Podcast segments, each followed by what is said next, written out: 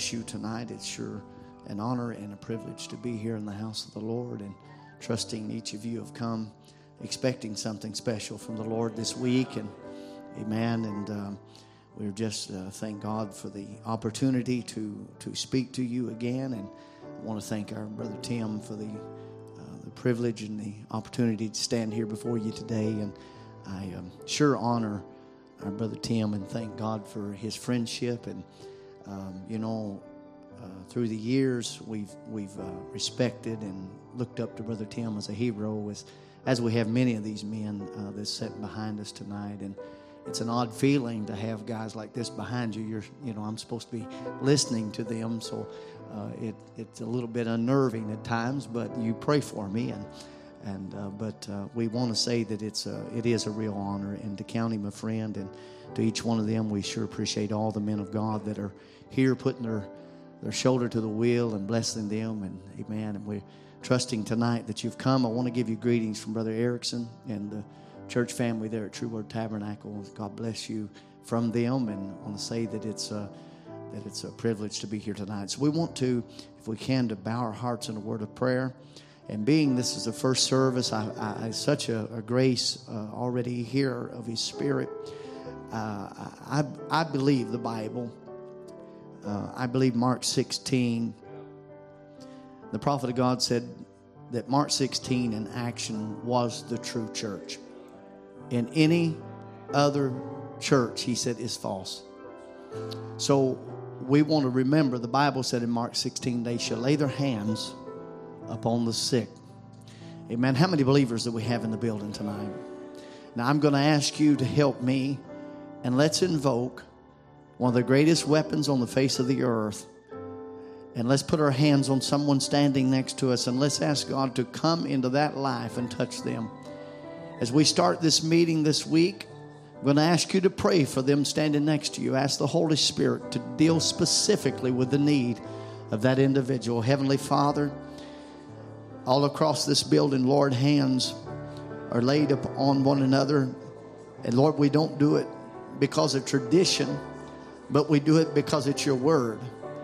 And Lord, and your word has given power to the believer tonight. And, and they're laying their hands, believing and trusting, Lord, that you would come and answer the prayer tonight. I pray for the needs, Lord, in this assembly, for them that's out on the air. Father, for them that get these sermons later, I pray, Father, that grace would be extended. I pray, Father, that you would heal the sick, Lord, that you would come in this place tonight and may you deliver them which are sick in their body. But Lord, I pray that you would touch the soul and, and the spirit of your children tonight. Father, if there be one tonight that is here that is oppressed, that is heavy in heart, I pray, Father, in the name of Jesus Christ, may you break the power of the enemy. May you come in restoring power tonight, restoring strength, restoring joy, restoring happiness and life. We pray, Father, that you would break every chain of the enemy in this place. I pray there be such a liberty in your children's heart, Father, that every word that you speak, Lord, would explode like a power within their vessels, Lord. And Father, they would know that they have been with you. I pray, Father, this evening for this meeting, Lord, may you give us grace now. Bless the ministry, bless them officers and the ones that are making this thing possible. I pray, Father, in the name of Jesus Christ, we commit this meeting into your hands. In Jesus' wonderful name we pray. Amen and amen and amen. God bless you tonight. If you have your Bibles, we want to uh, turn into the Word of the Lord here, Psalms, the third chapter. And I want to just uh, visit with you a little bit tonight from the Word here. Um, some things that's just upon our heart in Psalms, the third chapter and the first verse. Um, just something that I've been uh, meditating on a little bit, and I pray it be a blessing to you tonight. Psalms chapter 3 and verse 1. Lord, how are they increased that trouble me? For many are they that rise up against me. Many there be which say of my soul, There is no help for him in God but thou, O Lord.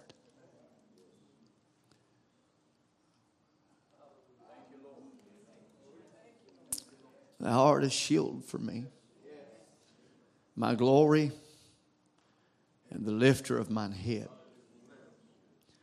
For I've cried unto the Lord with my voice, and he heard me out of his holy hill. I laid me down and slept and awaked, for the Lord sustained me. For I will not be afraid of ten thousands of people that have set themselves against round about. Arise, O Lord, save me, O my God. For thou hast smitten all of my enemies upon the cheek of thy bone, and thou hast broken the teeth of the ungodly. Salvation belongeth unto the Lord, and thy blessing is upon thy people. We ask the Lord to bless His word as you may be seated this evening. And I want to just speak to you a little bit this evening upon some inspiration that I've just, uh, the Lord just spoke something to me just the other day. And, and um, I, I want to speak to you upon this against all odds. Against all odds. Um, I, I read this here with David, and I'm I, I feel maybe sometimes, as I know you do as well, like David says here in the beginning of this verse, when he almost seemed surprised at how much had been said against him, uh, of how many uh, of how many enemies could one man have. You know, uh, you think sometimes about the about the the living of a Christian life and and doing your best to live clean and live right and to treat everyone with a good spirit and be kind. You think that maybe that it would just be friends and, and just be no trouble anywhere. And, but you think of David here who just had one desire and it was to serve the Lord. That's, that's all he wanted to do. He just wanted to serve the Lord. But it seemed like amen, that David was even surprised at how many enemies could come up against him, and, and so much that uh, they would actually can pass about him. Now, of course, David was actually speaking in the natural, and I'm not speaking in the natural, I'm speaking of the spiritual. And it's amazing sometimes to think, amen, that how can the enemy so surround things? How can he come from every quarter at the same time? Seems like sometimes you think uh, that, that if you're facing one front, that that would be the end, but it comes from every direction sometimes. I don't know if you've ever been there, uh, but it seems like from every quarter, from every direction, it just seems like it just coming at you all at the same time. And it's almost surprising. It shouldn't surprise us, but it was almost surprising unto David. Amen. But David, uh, as he as he comes into this and he and he starts saying about this, I, I, I think it's amazing because even the next verse he begins to say, "And many there be which say of my soul." Now, so he's again saying, "Many are there." So I, I think he's stressing a point to us. If you if you read the book of Psalms and you read the twenty second uh, the twenty seventh chapter and you read the first few verses, what's David? He said, For the Lord is my light and my salvation. And whom shall I fear? For the Lord is the strength of my life. And whom shall I be afraid? For when the wicked, even mine enemy and my foe, came upon me to eat up my flesh, they stumbled and they fell. And though a host should encamp about against me. Now, watch what he's saying. A host camps about and against him. He said, My heart shall not fear, though war should rise against me. In this will I be confident. For one thing I have desired of the Lord that I will seek after, that I may dwell in the house of the Lord in the days of my life, to behold the beauty of the Lord and to inquire in the temple.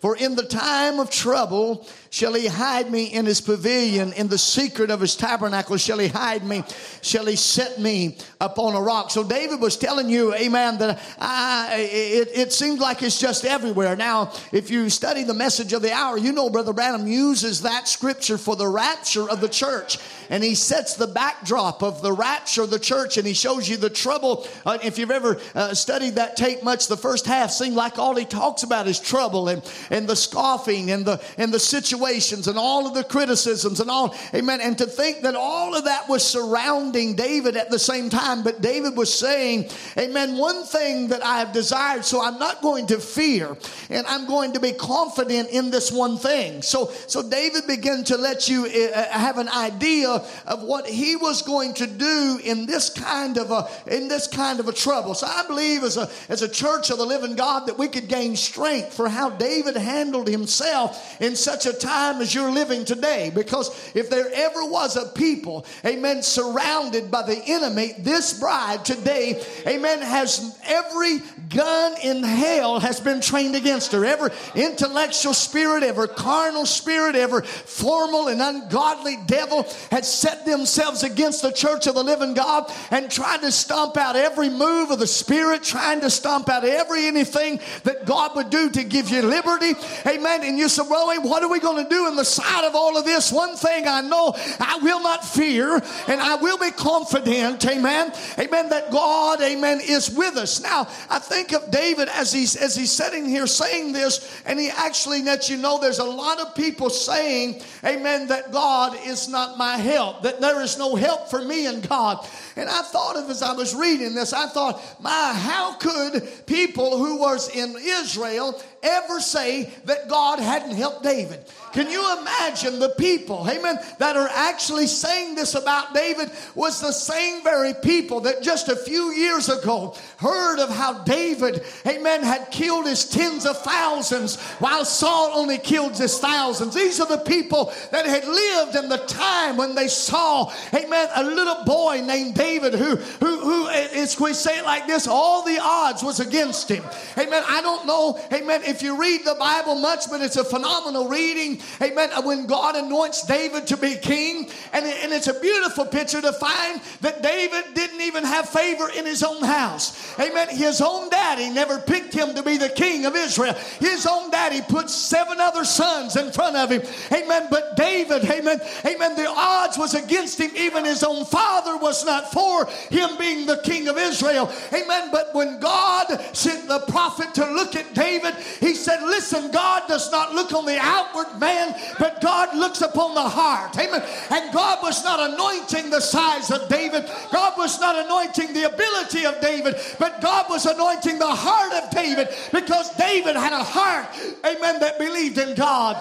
And I think of David when David stood here, amen, and underneath that anointing, amen, the people that were saying that there was no help, amen, for David is the same people, amen. I imagine some of them had family and, and, and direct contact, amen, to the very battle when David walked out and fought with Goliath. Amen, if there ever was somebody in the Bible, amen, that was a proof that God helped somebody, amen, when they are in the odds is stacked up against them, would have been David. Amen. Uh, I was just listening to the prophet the other day, and he said, Do you see, Goliath is a great type of the devil. He said, The devil always does his boasting when he thinks he has the odds stacked up against you. Amen. The devil does most of his bragging when he thinks he has you in a corner and there's nothing you can do or no way for you to get out of it.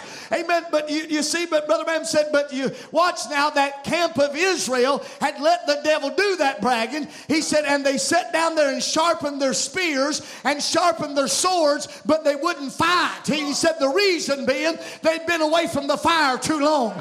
Amen. They'd been away from the anointing too long. They forgot what God could do.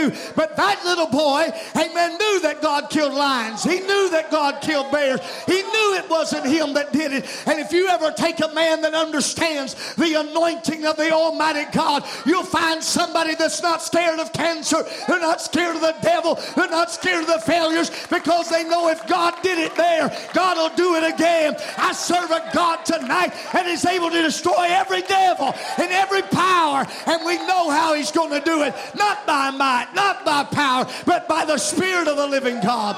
Do you see that David knew? Amen. Amen. These men, amen, would have been men that watched David. I, I'm not going to preach on David and Goliath tonight, but I think it's a powerful story. Amen. That a man with a slingshot could whip a giant. I, I tried to figure the reach the other day, and I don't know, I, I think it was 20 something feet long. Amen. The, the, the spear was that Goliath used. I think his spearhead was 18 inches long. Amen. And then you find that a man that was nine foot, what kind of reach would he have? Amen. What, what would he have? A two and a half, three foot reach at least? Amen. So David couldn't even get within 30 feet of that giant. Amen. He could have kept David off 30 feet away. He could have killed him. Amen. But you see, David, amen, was serving a God, amen, that could defeat every odd that was against him, no matter the size of the giant, no matter the power of the giant, no matter the weapon of the giant. David knew that no weapon that was formed against him could prosper because he was a seed of Abraham with the anointing of God upon him. I'll tell you, if, amen, if you ever trust that God could put an anointing upon a man, the anointing was upon David, but they said there was no help for him. These are men that seen him defeat Goliath. These would have been the men that would have watched him pull the head of Goliath into the camp of Saul. And can you imagine? Here he comes dragging a bloody head into the tent. And this is what the Lord can do if a man will trust in the Lord. Amen. If, if a man will only trust in the Lord, there is no mountain too big, there's no giant too strong, there's no weapon too powerful that what God is not able. Amen. They said, well, there's, there's no help for him. Amen. God don't help David. Amen. That was what the enemy was saying. They were maybe hopefully thinking that could be true. But how could they say it of a man like David? Amen. David, who had, had, had fought in the battles, that, that the anointing of God had been upon his life. My, when I think of David and I think of the help that the Lord had gave him, amen, David, his help was from the Lord. Watch what he said here. But thou, O Lord, are a shield, a shield for me. Amen. In other words, David knew that his shield was not a natural shield. He knew his shield was the Lord. Amen. Isn't it, isn't it wonderful when you recognize that the Lord is the shield that stops the enemy. I think of Brother Ram standing there in the prayer line. He's going to pray for a lady with cancer. He said, Lord Jesus, send that anointing now to stand between me and this enemy. Amen. To think, amen, that David didn't have a natural shield that he trusted. Amen. He didn't trust Saul's armor, but he did trust the anointing of God. And he knew that anointing was a shield unto him. Listen, friend, I know that whenever God gets between between us and our enemy. There is no enemy that can touch a man when the anointing of God is upon him. Matter of fact, the Bible said, Touch not my anointed and do my prophets no harm. When the anointing of the Lord is upon you, the devil can try to do whatever he wants to, but he will never destroy that man because there's a shield that's between him and his enemy. Amen. The Bible says eh, that even Paul understood this when he said that you should put on the shield of faith. Amen. There to be able to withstand every dart that the enemy's going to throw at you. Amen. The devil's going to throw everything he has at you. Don't ever think that just an intellectual understanding of the Word of God will stop the enemy from destroying you. Hey, but there has to be an anointed word there, amen, to stop the contact of the enemy. Amen. For thou, Lord, art a shield for me, and thou art my glory. Hey, and thou art the lifter of my head. My, to think thou art my glory and thou art the lifter of my head. Did you ever need anybody to lift your head? Did you ever need somebody to tell you you need to pick your head up now? Amen. The church of the living God, I think sometimes we've had so many battles, we've had so many situations, we've contacted so many failures. If we're not careful, you're walking around with your head on the ground, acting like you're nobody, acting like there's nothing for you to do, acting like God has never done nothing for you. But David said, He's the Lord and He's the lifter of my head. At some point, we've got to hear the voice of the Lord say to us, Your shame has been been taken care of. Your failures have been erased, and the iniquity will be there no more. It's time for you to lift your head up and remember that God is the one that has justified the church of the living God.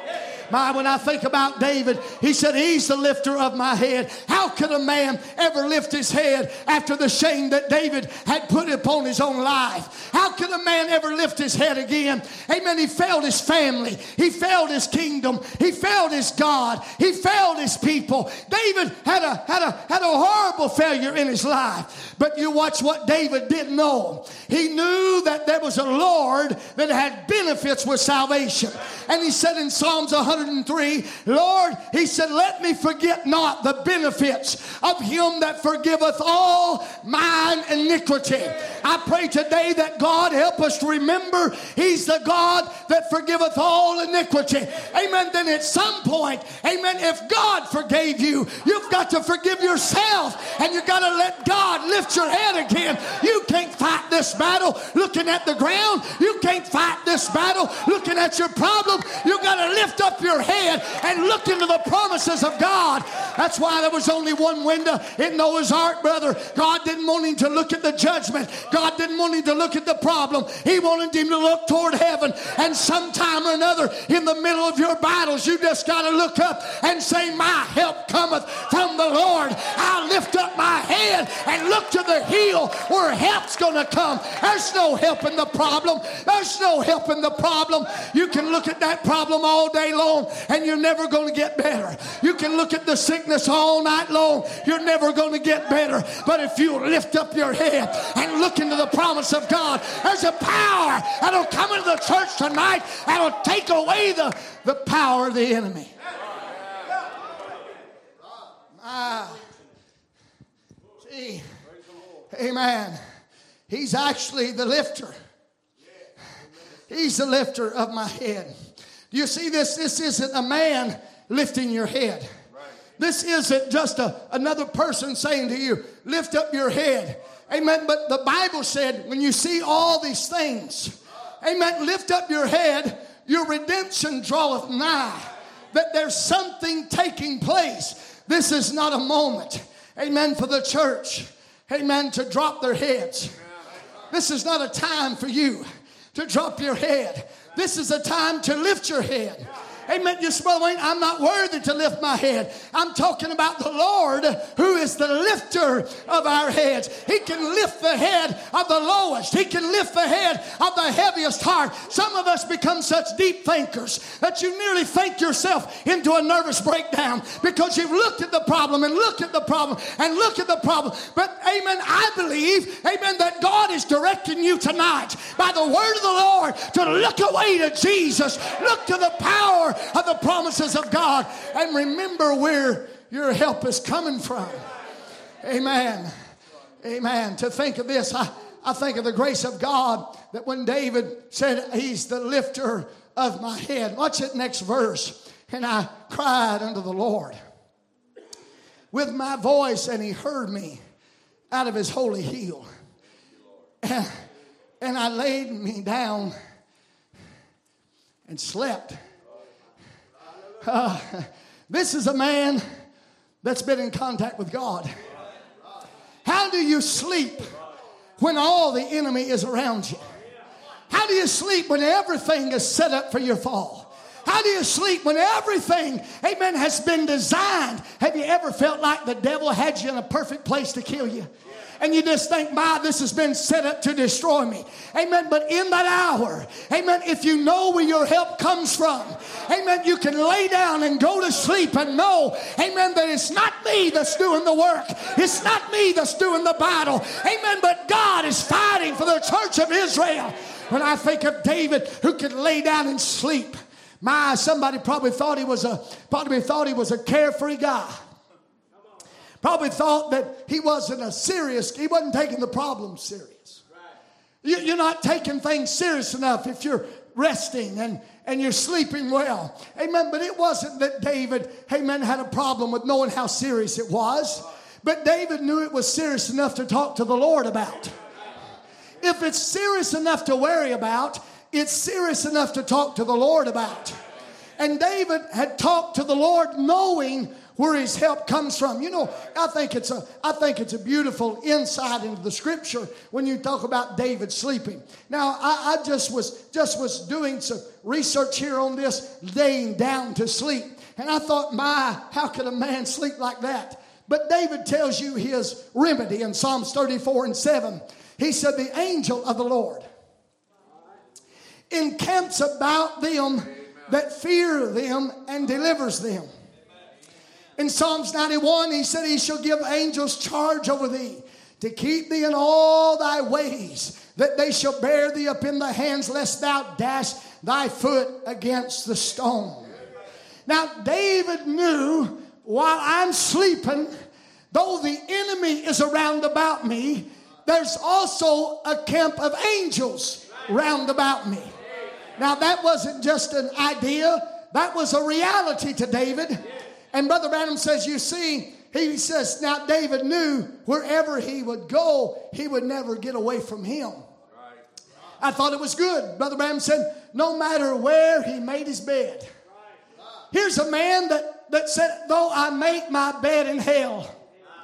Can you imagine a guy who says, I can put the pillows on my bed in hell and I can sleep there because the angels of God would keep me no matter where I'm at? And you imagine a man that was so confident in the God that he served that he will not forget me, he will not forsake me, he will not lead me to the devices of man nor the devices of hell. But though I make my bed in the middle of hell, amen, my God will be there and he's on my side. I don't care what you're going through tonight. I don't care what kind of devil has set up and, and told you that you're not going to make it through and you're never going to prosper and it's never going to be and all the odds is against you, I tell you that devil's a liar and he's never read your story. Amen. Amen. My story would tell him the odds have been against me many times, but God has always been my deliverer and God has been yours as well.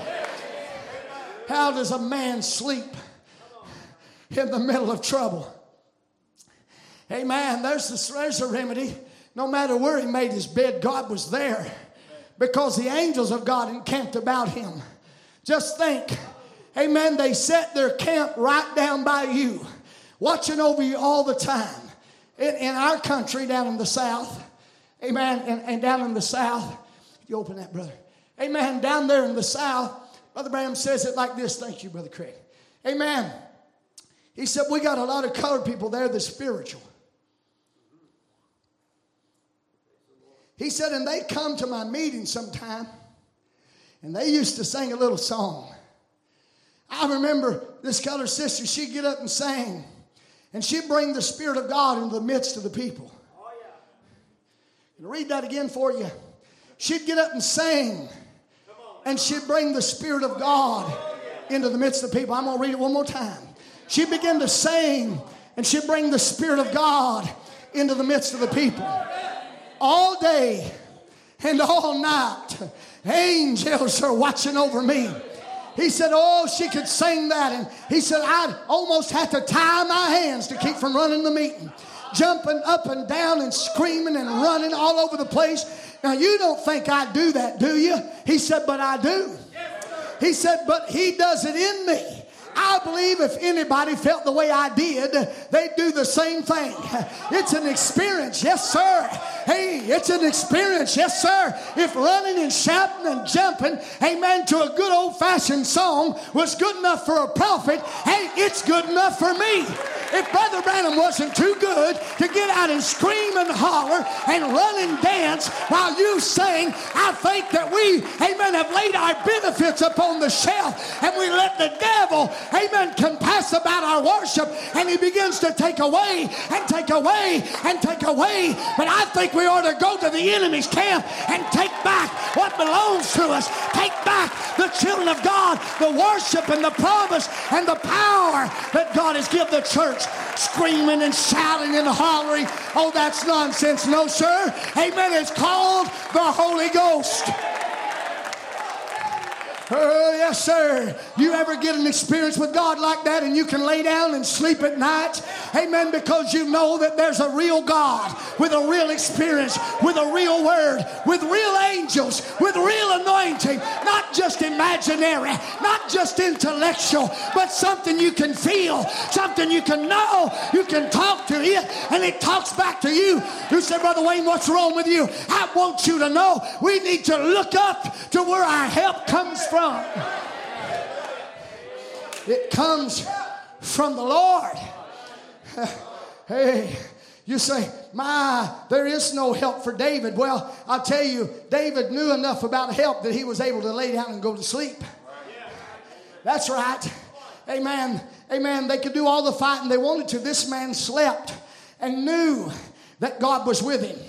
My, when I think about this, I think about how David could sleep. You know, amen. One time, David in the Bible, he went out to a certain place, and the Bible said the Philistines covered the valley. They fled the valley, and David, amen, he done the smartest thing any man has ever done. He seen the battle before him, and he inquired of the Lord.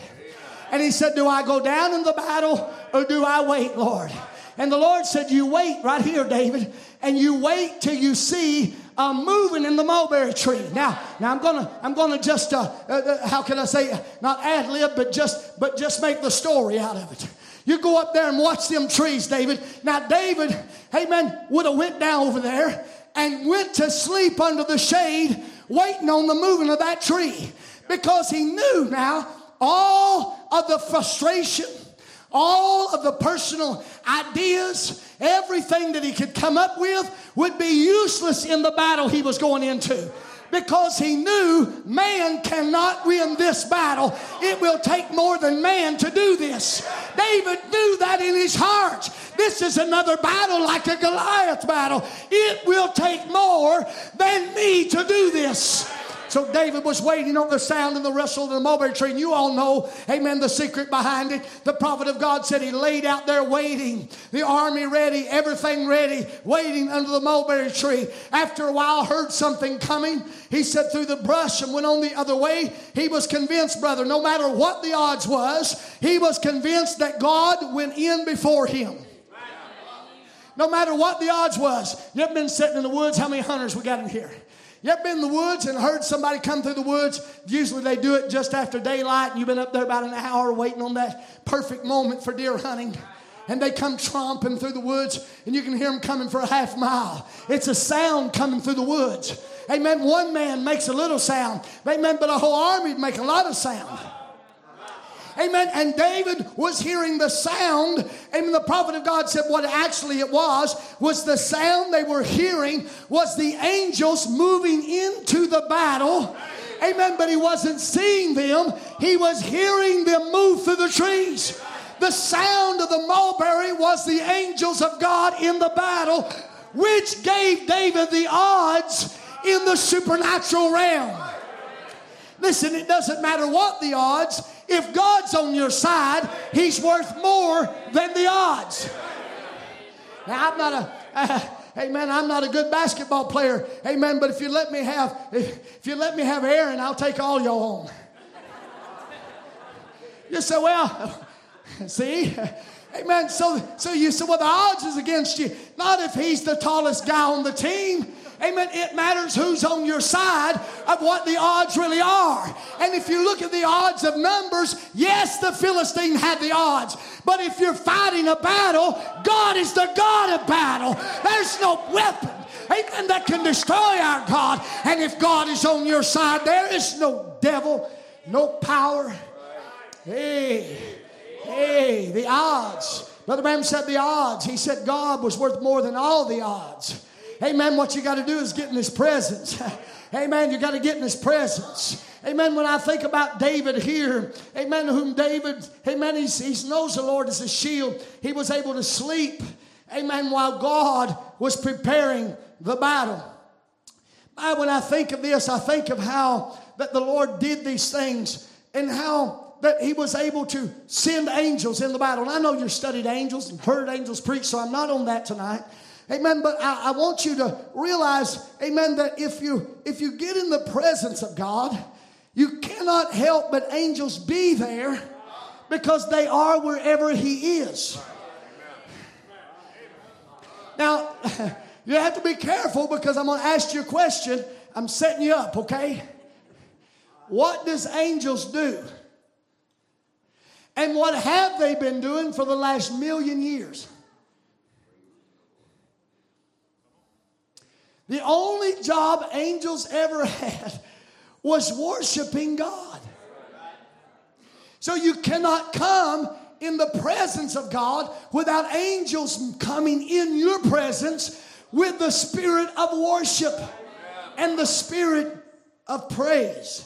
Now, watch this because we find that, that the scriptures are telling us that he was able to sleep. Now, he was able to sleep and we go into another great, a great man of God whose name was Elijah. And Elijah would go one day and, and be in the heat of the battle until God would give a, a, a juniper tree to his child. But the prophet tells us the mystery of the juniper tree of why it was a resting place was because God dispatched angels to go unto Elijah, and he even lined up the angels in heaven and felt all their fingers. God went through heaven filling hands until he got the softest handed angel and said, Now you go down there and pet the brows of my servant. And, and the prophet said, Watch, and they struck up the angel band. He said, and they played that wonderful music, and, and the angels began to sing, and they put Elijah to sleep. They brought him into such a tranquility that he was able to rest in the presence of God. They woke him up, put him back, woke him up, put him back. Amen. You see what's going on here is there's a there's a reality that these men were resting because they knew of a supernatural presence. My, when I think of this, I think of how, amen, that Elijah was able to sleep David was, amen, able to be, show how that God would be able to move through mulberry bushes. Amen. We find that it's this, we're Elijah and Elisha, amen, how that it would move to one ministry to another. Even in Elisha's ministry, Gehazi, amen, would look at the odds of the Syrian army and become nervous. But Elisha's words would open his eyes to what he was in the presence of, and the whole mountains were full of the angels of God. Brother Branham said, And let the Lord Jesus pray the prayer to open our eyes tonight and see the presence of the angels of God. Do you see what is happening here? Is men who were facing horrible odds, but were not worried about the odds because they knew what was on their side.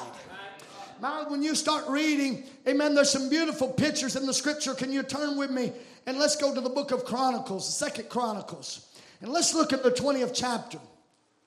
It's a wonderful reading here, and it tells us a story of how that when the children of Moab and Ammon, amen, they begin to come up against Jehoshaphat. The Bible says that it was told Jehoshaphat, saying, There's coming a great multitude against thee from beyond. Amen. And, and, and Jehoshaphat's getting word that there's a great multitude coming. A great multitude of his enemies. So, so the, the, the enemy that's coming against him is numbered as great. If you're reading and you're reading the 12th verse, the Bible says, and against him was a great company. So it was a great multitude, a great company. There was a lot coming against Jehoshaphat. I want you to notice what Jehoshaphat is going to do. The Bible says in the fifth verse that Jehoshaphat went and stood in the congregation when the odds was against him. He went and stood there in Jerusalem, the house of the Lord, before the new court, and he began to say, O Lord God of our fathers. Now, watch. When the odds were at their greatest against this man, the first thing that he done was went to the house of the Lord and began prayer. Now, it's amazing to me that he did not go accompany all the spears that he could get. He didn't go sharpen the swords. He didn't say, "Look, everybody, let, man, let's build a let's, let's, let's come up with some new equipment here of how we're going to reach this battle." He came to the house of the Lord and he began to call upon the name of the Lord. The Bible tells us there's actually a threefold prayer here as he began to say, "O Lord God of our fathers." He wanted, he wanted to, to remember now who his fathers was and who their God was. Watch, he's going to get the attention of God. He says, and, and thou, God, the God of the heaven. Amen. He wanted to be sure that we're talking to the God of my fathers, the God of heaven, and them that and him that rulest over all the kingdom of the heathen. And in thine hand is all power and might, and there is none able to withstand thee. Now look at what he's doing. You, you may think that he's just buttering God up. Amen. But this man knows what he's actually doing. He's invoking the greatest power that is known to humankind. Amen. And he knows that it will be got through the God of Abraham. Look at what he does. He actually begins to address him as God. He, he's not addressing him as just another idol or some stone god or, or something over here, but he lets everybody know I'm talking to the God, amen, of my fathers and the and the God that's the God of heaven, and he's the God of everything that you see. I'm talking to God. You see, sometimes you forget who you're talking to. Sometimes you, if you're not careful, amen, you start approaching things like you're like you're just talking to another stone idol or something. But listen, the God that I'm talking about is a God you talk to him and he talks back to you. That you pray and he answers prayer. as a reality in the talking to this kind of God. Now, notice because this man is going to invoke the power of prayer, which William Branham said was the greatest power that had ever been put in the hands of man. Prayer is a key, prayer is an answer, prayer is what changes things. Prayer is the most powerful weapon that there ever was. Amen. Whatever you do when the odds is against you, don't think about it, pray about it. Don't fight about it, pray about it. Don't argue about it, pray about it. I'll tell you, prayer is a powerful weapon in the hands of the church of the living God. This man knew that God's program began with power. God's power, amen, program begins with prayer. My, my, look what he's doing. I, I'll tell you, uh, somebody told me a story one time years ago. and I'll just paraphrase it to you. I thought it was a wonderful story.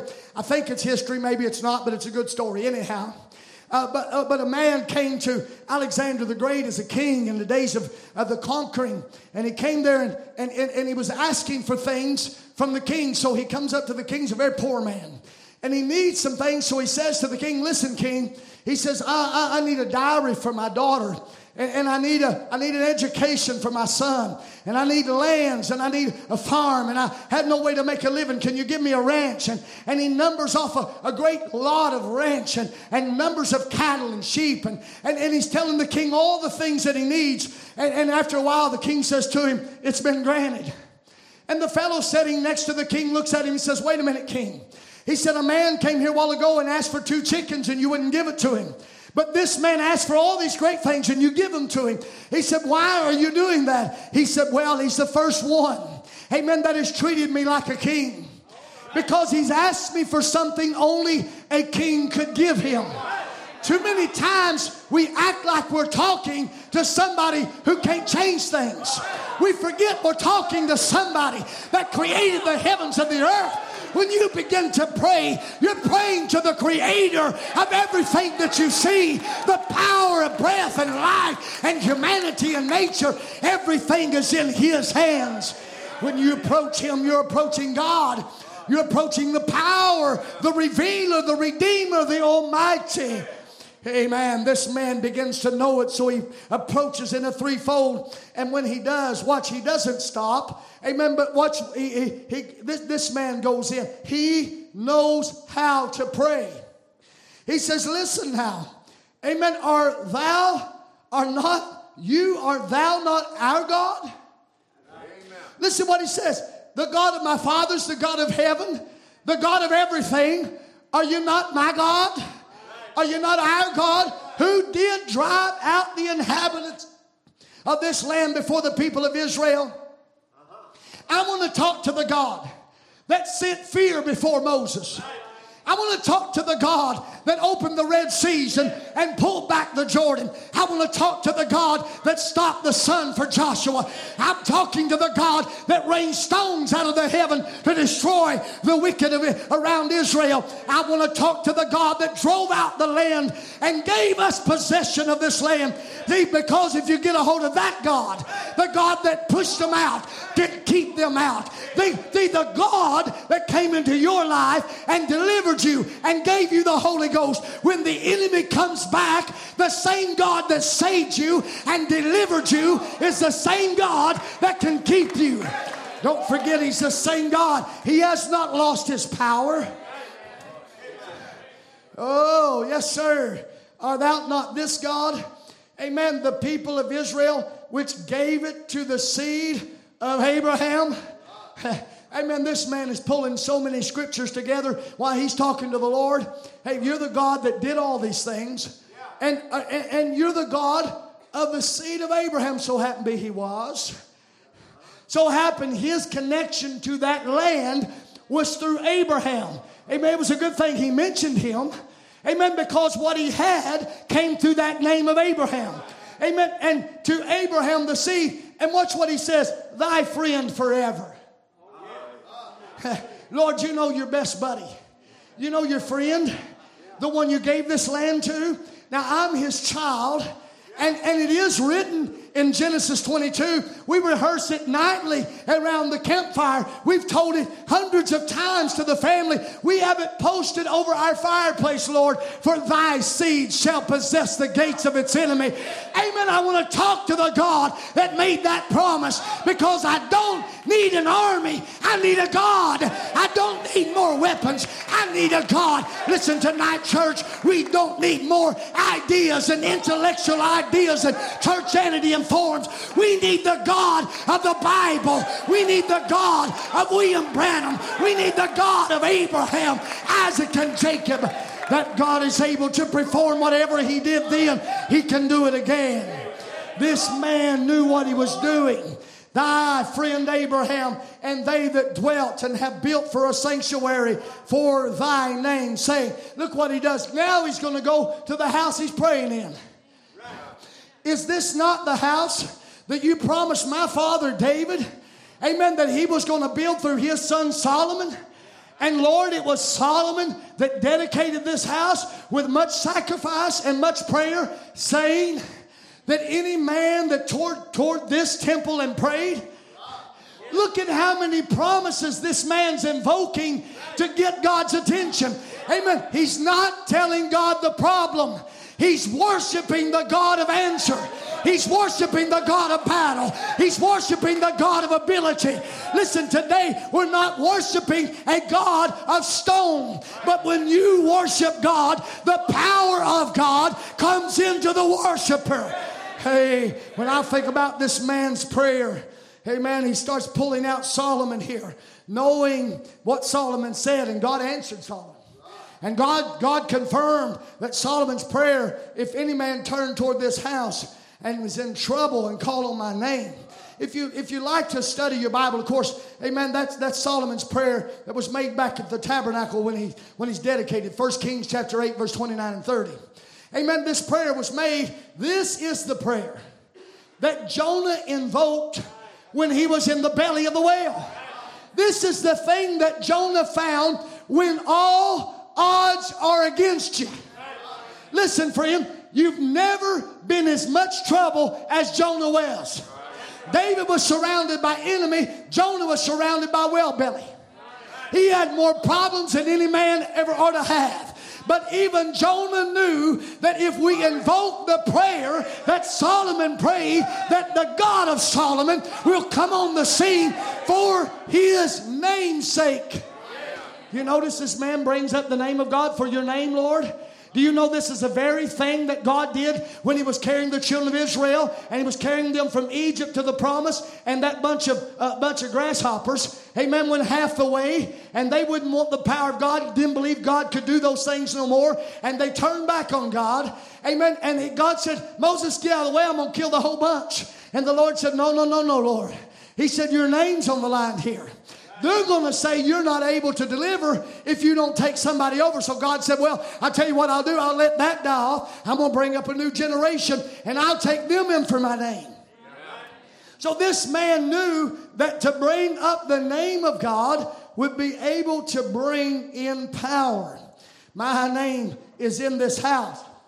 And them that cry affliction, them that will hear and help. Now, watch what he's saying. God, if we cry in your name at this house, you promise to hear and to help. My, my, this man, amen, knew what he was doing. Now, I want you to, to see something here in the next verse because who his enemy was was the children of Ammon and Moab. If you read your Bibles, go to Deuteronomy chapter 2, verse 4, Numbers 20 and 21, and you're going to find that these are the people that while they were traveling across in their journey, they come up to these people's land, and God said, Don't go through their land without buying the water you drink. Don't eat their cattle unless you pay for it. Don't hurt these people. Amen. I'm not with you in this. In other words, Moses, don't touch them because they were Lot's children. Don't you bother them. Leave them alone. I know that they are what they are, but you leave them alone. I gave them that. That's their place. Just leave them alone where they are. See, but you, you see, watch now. Here's this bunch of holy rollers went right by that bunch of carnal believers and never even bothered them. They just minded their own business, done their own thing. They were just worshiping the Lord, going right on. But now, after they're in their homeland, after they're established, they got a house of worship, they got the power of God. Now, these old spirits are going to rise up and they're going to come in and take over. Amen. It's, a, it's, it's actually an attack. Amen. That's coming from something a long time ago that wasn't destroyed because God said, let it be. But watch now, God knew all the time when He told Moses, don't bother it that eventually it was going to rise up, and when it did, Moses wasn't going to be the one deal with it. God was going to deal with it.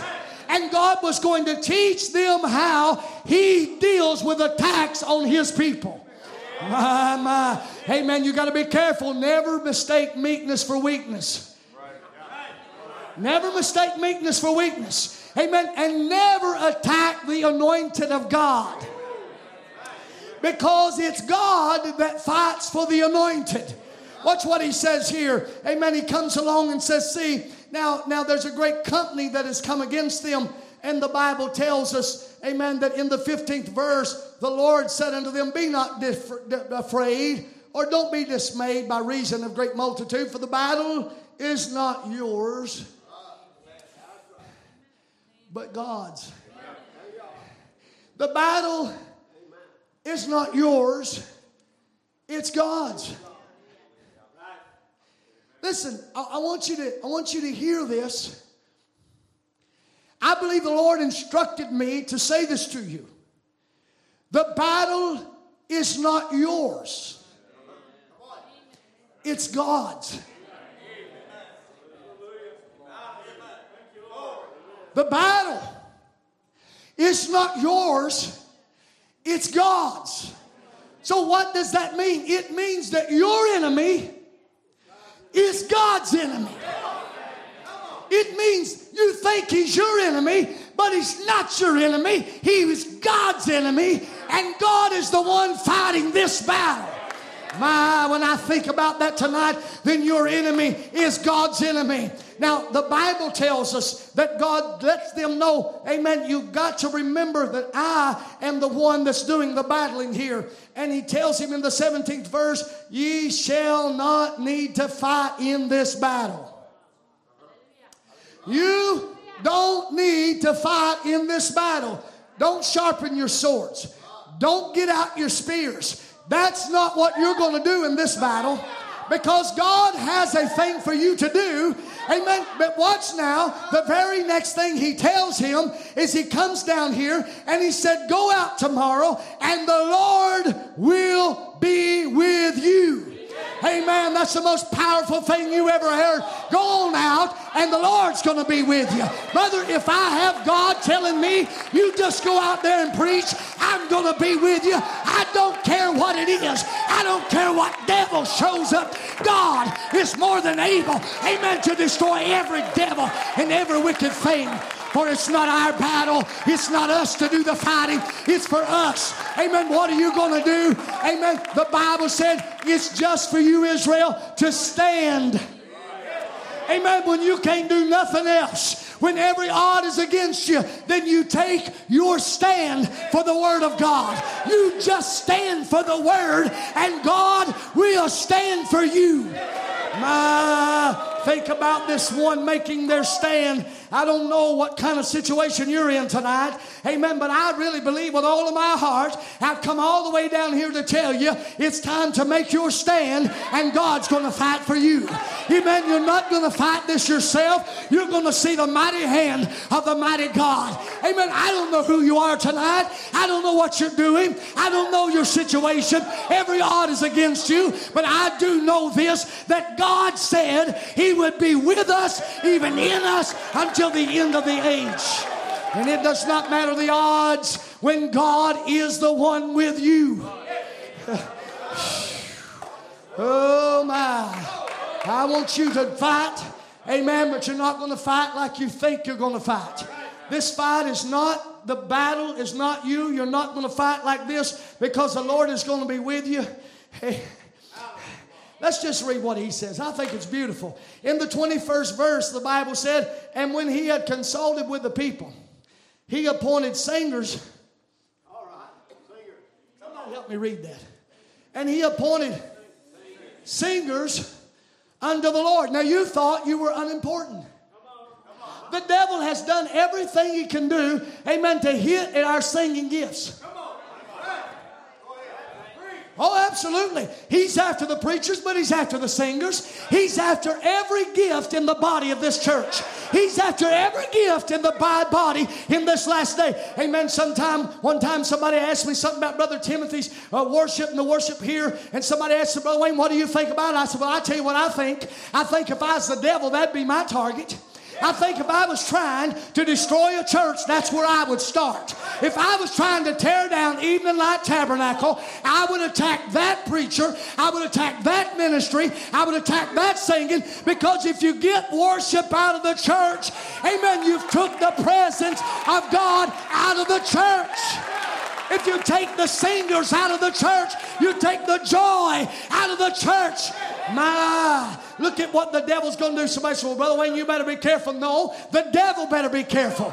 Amen. I know where I'm standing. I'm standing on thus saith the Lord. I didn't start this fight, I didn't start a pushing and pulling. I'm not here tonight fighting. I am standing on the word of God.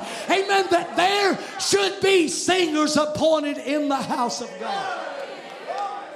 So, Brother Wayne, then you are supported, Brother Timothy, with all my heart. You might not like that, but that's all right. So I got much right the way I believe as you do, huh? I disagree with you. Well, I disagree with you in the same place. Amen. And he appointed singers under the Lord. You mean these people were singing and God was going to hear their singing? It wasn't just for show then. This wasn't just a little production they were putting on, something we could laugh at, make fun of, destroy, ridicule. Then you mean the ones that were singing in this battle were singing unto the Lord. You know how wonderful that was when I read that the first time, and I said the Bible said that our praise goes to the Lord as a sweet smelling Savior. I finally could tell all them real good singers, God ain't hearing me, smelling me.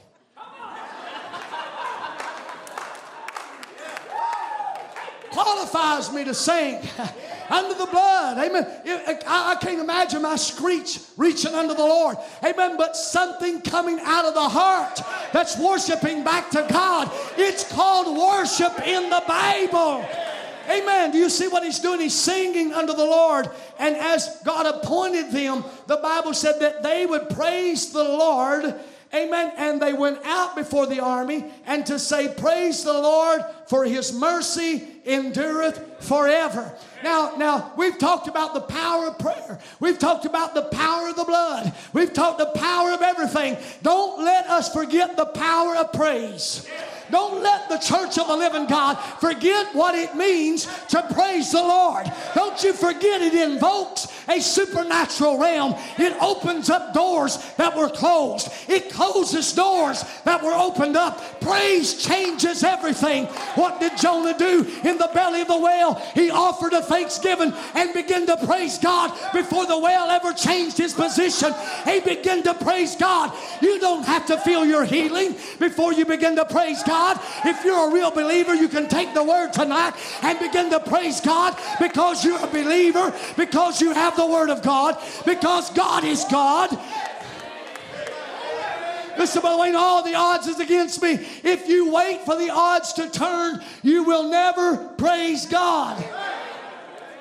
I praise him when the walls come down. That's not the way the Bible was written. The Bible said that Joshua praised God, then the walls come down. Sometimes you just got to praise God when he's not answering, when things are hard, when troubles are everywhere. You've just got to praise God. You said, Brother Wayne, I, I tell you, I don't know if I can do that. Go listen to a sermon called Doors in Door and see if Brother Branham said we didn't let Lord in the front door. He said, but there's a little door called pride. He said, and we don't want him in that door.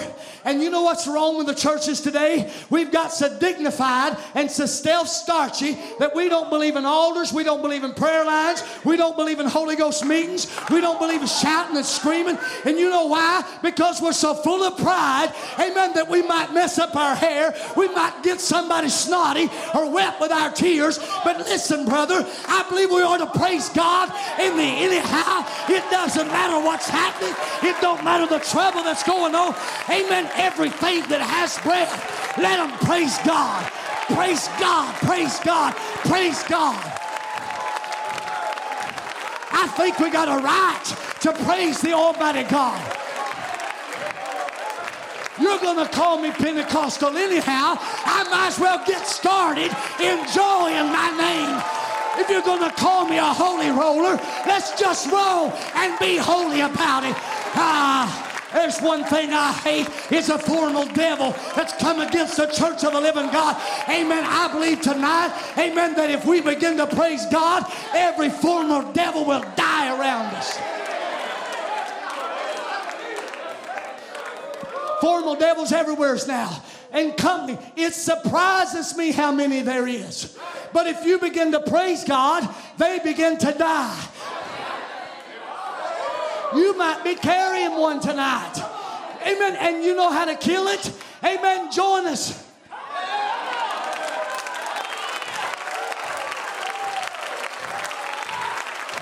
When, when, when I was in the world, I hated a drunk. I hated a drunk unless I was drunk. But if somebody ever gets drunk enough, if you ever drink enough, amen, there's something that changes. You start loving everybody. Amen. You start wanting to hug everybody. You start thinking everybody's beautiful. You forget the problems. You forget the cares. You forget what clothes you're wearing. You forget how much money you got. You forget what everything is. And you just begin to. You say, well, Brother Wayne, I ain't never going to get drunk. Brother Branham said that Mary, amen, had to go to the upper room and she got drunk on the Spirit of the living God. And I think today what we really need is to pass the bottle in the church of God until we get so drunk that we lose who we are. We forget all about the issues and problems and let the Holy Ghost fall back in the church with power, with anointing, with reality. I didn't come here tonight for another intellectual sermon. I come here to praise the God of my fathers, the God of Abraham, the God of Jacob, the God that saved you. The God that served me. You said, Brother Wayne, I tell you what, I don't know how to get in the spirit like you people do. I tell you how it starts. It starts with praise. You say, I want one of them old fashioned Holy Ghost blessings where I talk in tongues and cry out in the Spirit. Amen. Just well, I, I, I, I don't know how that comes. I tell you how it comes. You start praising the Lord. You just started opening your heart. You let God come in that door of pride. And when He gets in that door of pride, you may have to get in the floor and roll a little while. Amen. But you'll feel better when you're done. You'll like me more when you're finished. You'll think more of the preachers when you're done. You'll think more of the song service when you're finished. Matter of fact, if a man really gets an experience with God, the whole world gets better. The day I got saved, everything changed. Sometimes we don't need a change in the pulpit. We don't even need a change in the song. We need a change in us. Uh, well, we ain't to have to fight in this battle. He said, What you're to do is anoint some praisers, anoint some singers, and you let them go out and let them start singing. Let them start blessing the Lord. Let them start worshiping. Let me ask you something, friends. Amen. Where in the world did God ever one time in the Bible or the message put praise and worship out of the church of the living God? I, I want to ask a question in all honesty. What do you think we're going to do in heaven? What does people really think we're going to do in heaven? Exchange scriptures? Are we going to go around and break down the Greek and the Hebrew of what Scripture means what? And this means you can't shout. This means you can't dance. And this means you got to hold this. Come on, church. Amen. But in heaven, it will be nothing but the worship of the mighty God throughout eternity. You say, well, I don't think I'd act like that in heaven. Well, listen, if you was as lost as I was lost, amen, and as undone as I'm undone, you put me in heaven with all these battles over and all the trials of our life. Brother, if you think I'm cutting up tonight, you wait till they put me up there when all the battles is over and the trials of my life is finished. This old body can't hold the anointing the way God is bringing it. But there's a power in the church of the living God that'll bring anointing. It brings truth. It brings reality. By the way, I think that's Pentecostal. Thank you very much. How a compliment you've been giving me tonight.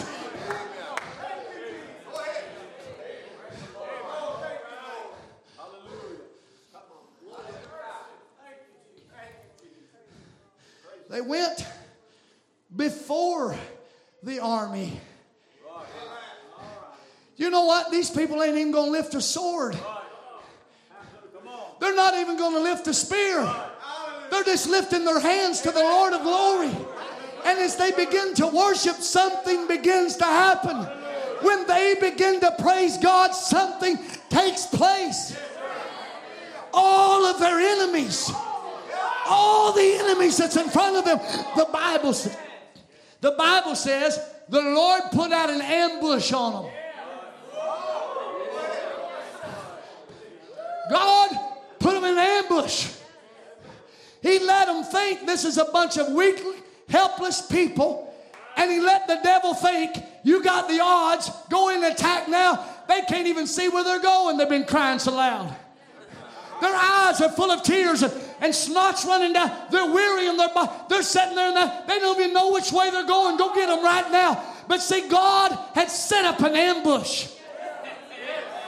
Can I take some liberty right here, Brother Tim? God had set up an ambush. Now, now, then this is me. Brother Ben didn't say this. I, I believe, I believe them same angels that was with David and Elijah and all them that encamped about the Lord. I believe them same angels. Can you imagine them angels of, of Gabriel and Michael when they had been before the Lord? with the Hebrew children, and they'd said, Lord, let us go down and deliver them. I want to go. I want to go do this. I want to get them out of this problem. I want to overcome this king. And the Lord said, No, boys, y'all said here, this is a man sized job. Them boys has been sitting on gold for a thousand years now. They've been waiting for this moment. Those angels have been waiting for the very moment they could come down and show up for God. And God finally said, All right, boys, it's battle time now. Come on, come on, y'all come on off of the pews and get up out of heaven. I want you to empty heaven out. I want you to go down there. And when my people start praising, I want you to start fighting. When my people start praising, I want you to start destroying devils. Listen, tonight, church, God is emptying the heavens. God is emptying the heavens tonight. And the Spirit of God has been poured out upon the church if you begin to praise, God begins to destroy. As God destroys your enemy, you'll walk away from this.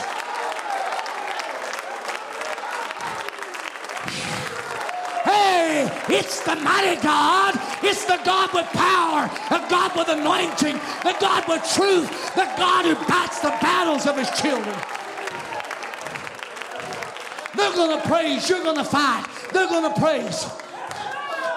Those angels never said, Lord, there's too many. They said, Glory to God. Michael, you can only take four. I get five.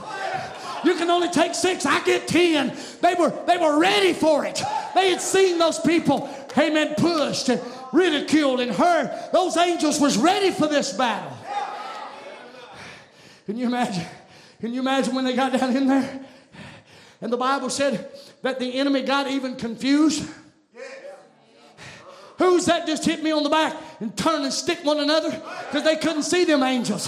They thought that guy over there done it. And watch them turn on each other like a bunch of wolves. They start turning on one another. I tell you this, amen, if you'll just hold your peace, God will set a spirit of confusion against that enemy. They'll actually turn on themselves and destroy themselves while you're just worshiping God. All you're going to do is praise God, and He's going to come on the scene with power. Oh, God sets up ambushes. Devil think he got you right where he wants you. No, he don't have you right. God's got that devil right where he wants him. And look at what these guys do. When they start praying, when they start praising, amen, they have an experience with the God that is able. Now, it, it might, it, might, uh, it might be interesting to read that they were still surrounded by enemies. In the next verses, they didn't lose their enemies, but their enemies were dead. The Bible said they were surrounded by dead enemies. Their enemies were there, but they had no power against them. They were motionless. When God got done, there was no power left in them to defeat the children of God. Look at what they done. Instead of three days of fighting, they spent three days gathering the goods. Listen, I want to tell you something. The next three days of your life, this Friday, Saturday, and Sunday, Thursday, Friday, Saturday, Sunday, I'll, I'll give you four days. There's actually four in the scripture, actually, right there. Amen. The next few days of your life, uh, don't, don't come struggling, don't come fighting. Amen. Let the Lord kill the thing tonight. Come gathering. Come getting the spoils. Come take back your joy and your strength and your power, your anointing. Just begin to gather things. Gather things into your bosom. Instead of battle, three days of gathering. Well, Brother Wayne, hey man, there's, there's just not enough. There's not enough. There's not enough of us. Listen, friends. Listen, when, if God had a bunch of you, He'd narrow you down. Read the story of Gideon in Judges and see if the Lord didn't say, You got too many to fight with. Makes one call, 32,000 comes, justification. They all come.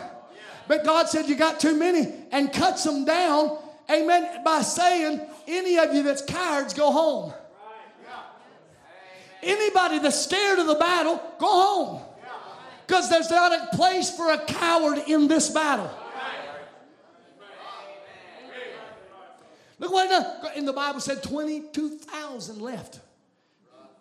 Sanctification. Narrowed her down. But the next one, watch what they done. They went to the water. Get narrower all the time. They went to the water. And down at the water, what they do? According to the way they drank that water, made up whether or not they were going to fight in that battle. It matters how you drink of this spirit. Some people just drink of the spirit and forget there's a word. They forget there's a word that has directed the church and set orders and powers and deliverance. They forget about the word and just spirit, spirit, spirit, spirit, and don't know there's a word. Amen. But watch. Amen. But there was some men there. Amen. That I, I, I think it was Brother Danny Steeman one time demonstrated what he believed was there, and I thought it was pretty good. Amen. That, that, that the man that was kept was them that knelt down like this and, and they let the water with one hand, the Bible said. Amen. But that other hand probably more likely was on that sword. Amen. Meaning letting us know something. I believe you need to drink the water with a sword on you. You need to remember that this word and this water goes together. You don't have one without the other, and that narrows down the crowd. You say, well, we're getting pretty narrow. That's right, it's up there around that headstone. Is that right? But the Bible says that's where the statue come, the perfect man. That's where the prophet of God says it like this. He said, as it narrows down, he said, we are going to come to a super church to a super race, to a super seed. She'll be fewer in number, but she'll be greater in anointing. This will not be, amen, down in the bottom. This will be the anointed seed of God fighting the battle in the last days. My, when I think of that super race and super seed that's upon the earth, watch what they done. They was able to go in and defeat their enemy.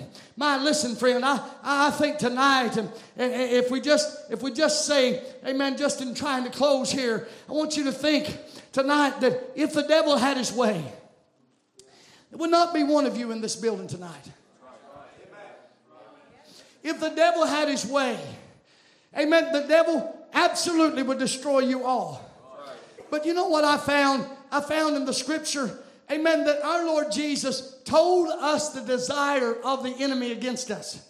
Amen. He said, The Lord said, Simeon, the devil, Satan, has desired to sift you as wheat. The desire of the devil is to destroy you, to sift you. The prophet of God said, Watch, we are in an age where all hell has been emptied out. Every gun in hell has been trained against the bride of Jesus Christ. Every gun they got's on us. But watch what it says. And the purpose is to destroy us.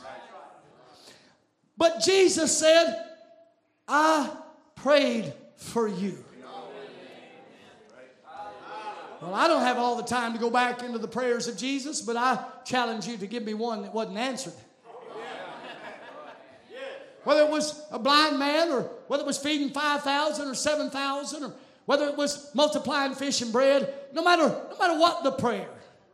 Whether it was Lazarus four days in the tomb or, or the uh, or, uh, you, I mean, to, to think of all of the wonderful miracles that were done by the power of his prayer, then I have to believe that there was a pattern here that he had an unfailing prayer life.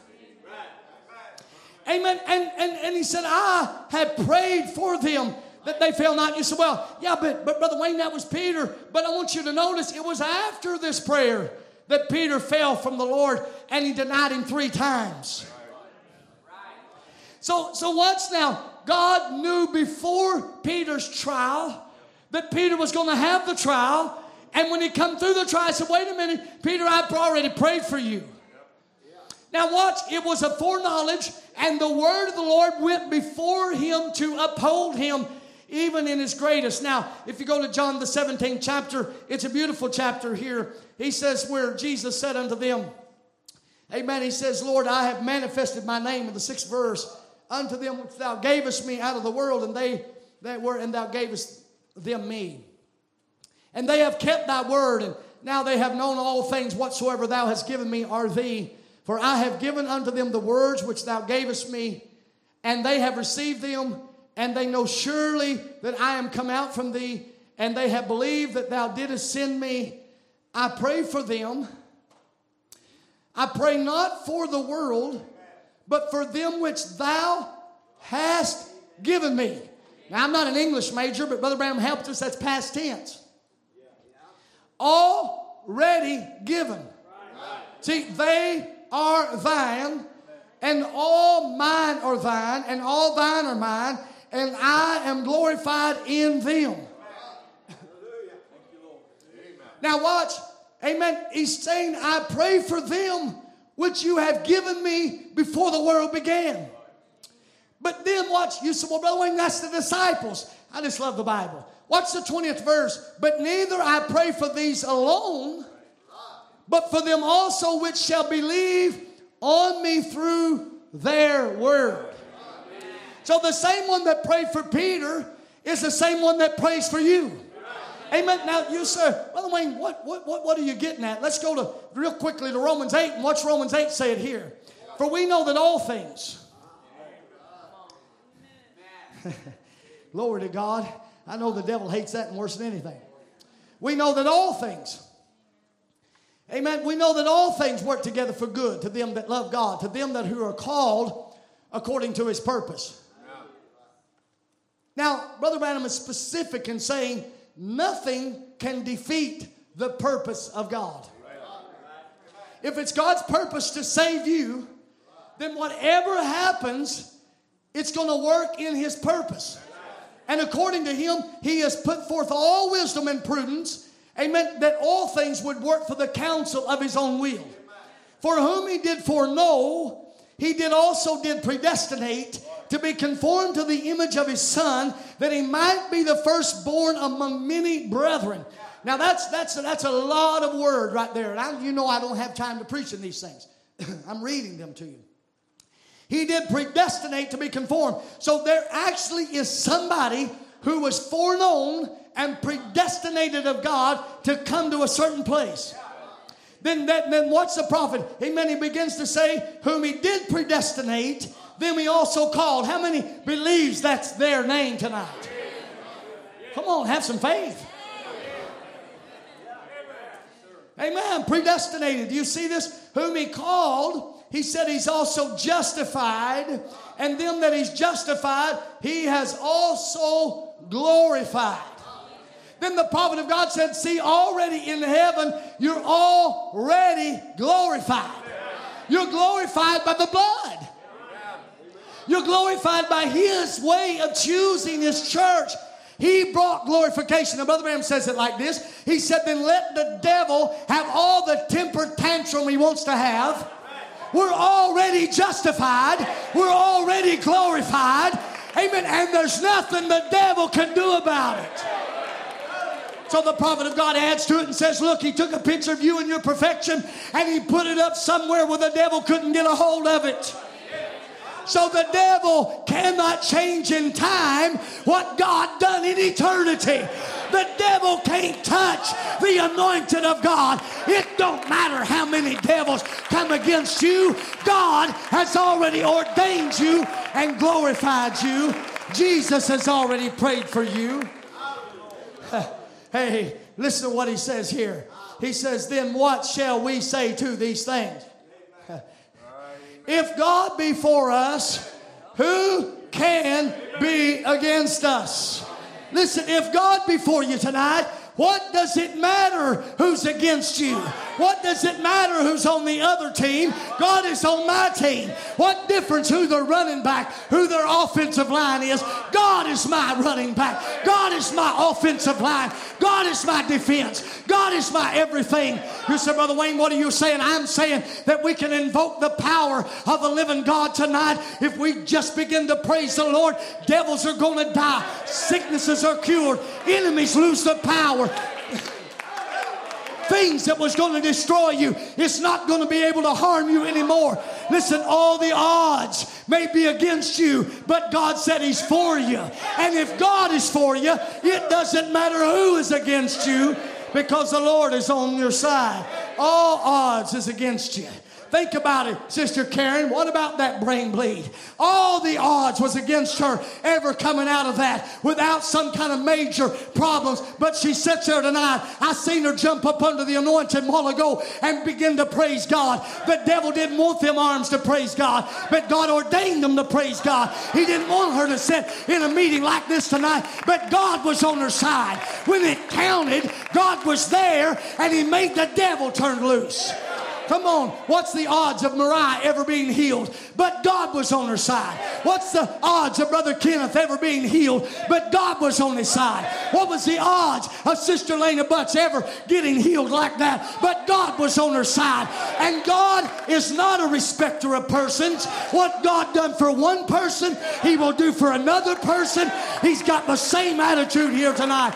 Listen, friends, I don't know what the odds are tonight. I don't know what's stacked against you. I don't know what devil has said you'll never make it. I don't know what devil's come to your life and said you're never going to be good enough. It ain't never going to work. You're never going to escape it. Now, I tell you, in the name of the Lord, that devil was a liar to start with, and he's got no rights. Amen. Touching the children of God. Amen. The odds is against you, but God has already put you in by the promise of the mighty God. God is on your side. Can you stand to your feet with us tonight?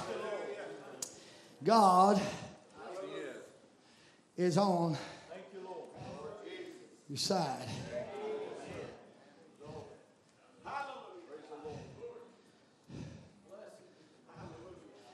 Oh, brother. But Wayne, you mean this, you mean that. I'll tell you what I mean. I mean, there is devils all around the spiritual move of God. From every quarter, from every direction. And if you start trying yourself to figure a way to defeat it, you are going to let them have the odds. But if you'll just lay down the weapon and begin to praise God. So, Brother Wayne, what I do? Stand on the word. Brother Wayne was clear about it. Stand on the word. But praise God. Stand on his word and begin to praise.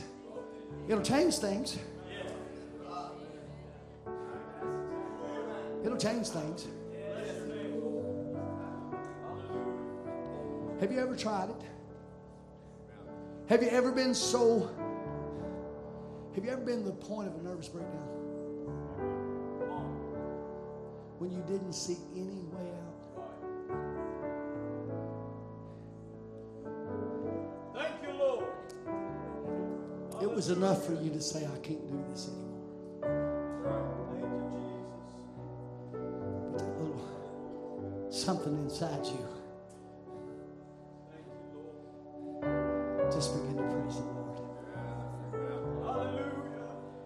you begin to call on his name,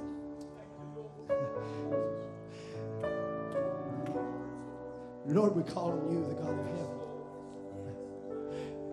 the God of all the earth,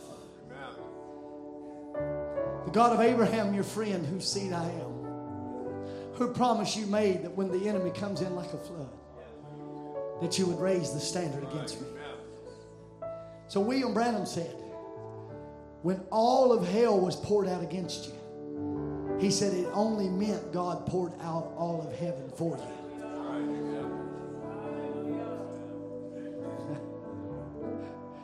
Wouldn't that be enough?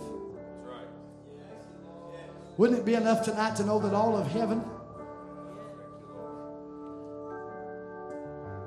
I pray that this means something to you.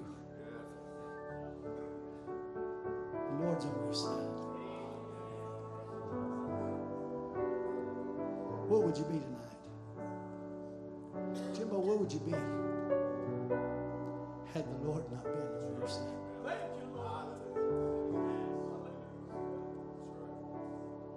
Amos, where would you be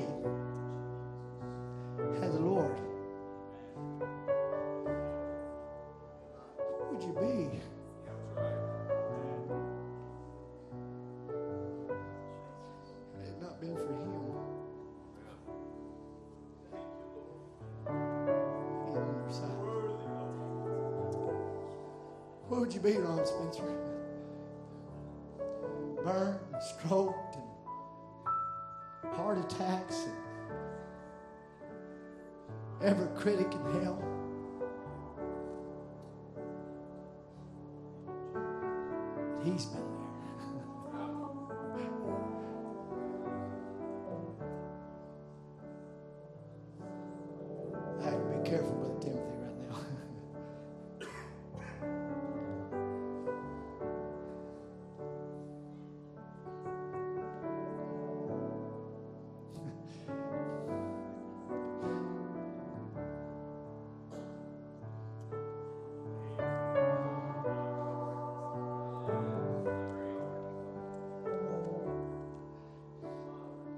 almost more than you can say.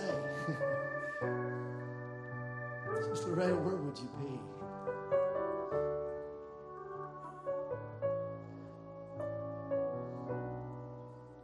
Sister Baker, had he not been. Jeff, remember? I remember. I never forget that.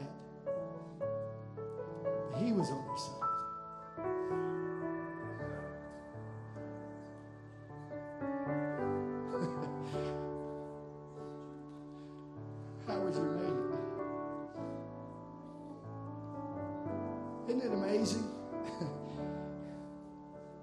I'm not supposed to be here.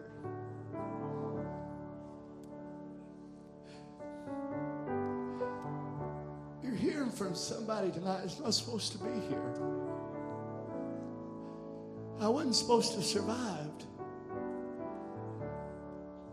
I wasn't supposed to make it. He was on my side. Amen.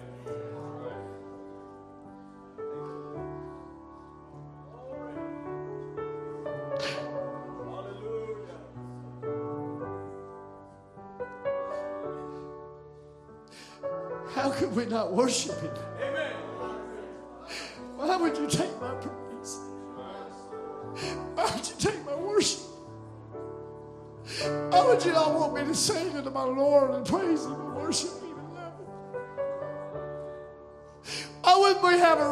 to sing say that He's the God of creation in heaven?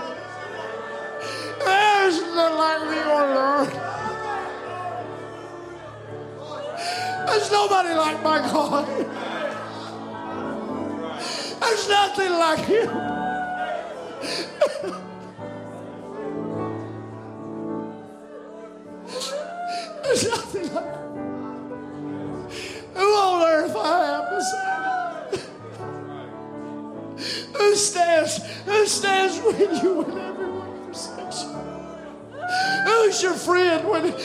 Have no friend? When, when you think you're going to lose everything? There he is. There he is walking in the midst of the church and up and down the aisles and speaking to you in song and worship.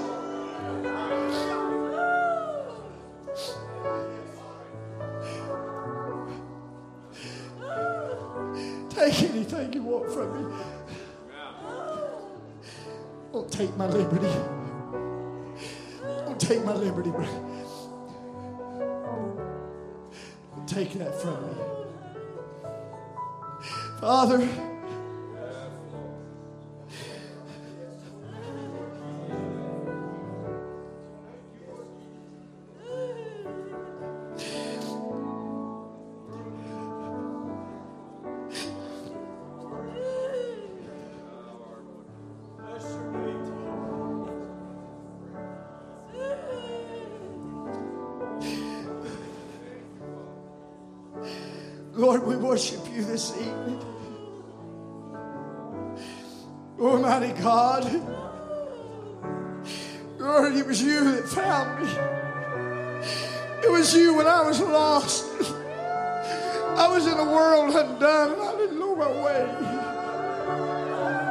It was you that picked me up and dusted.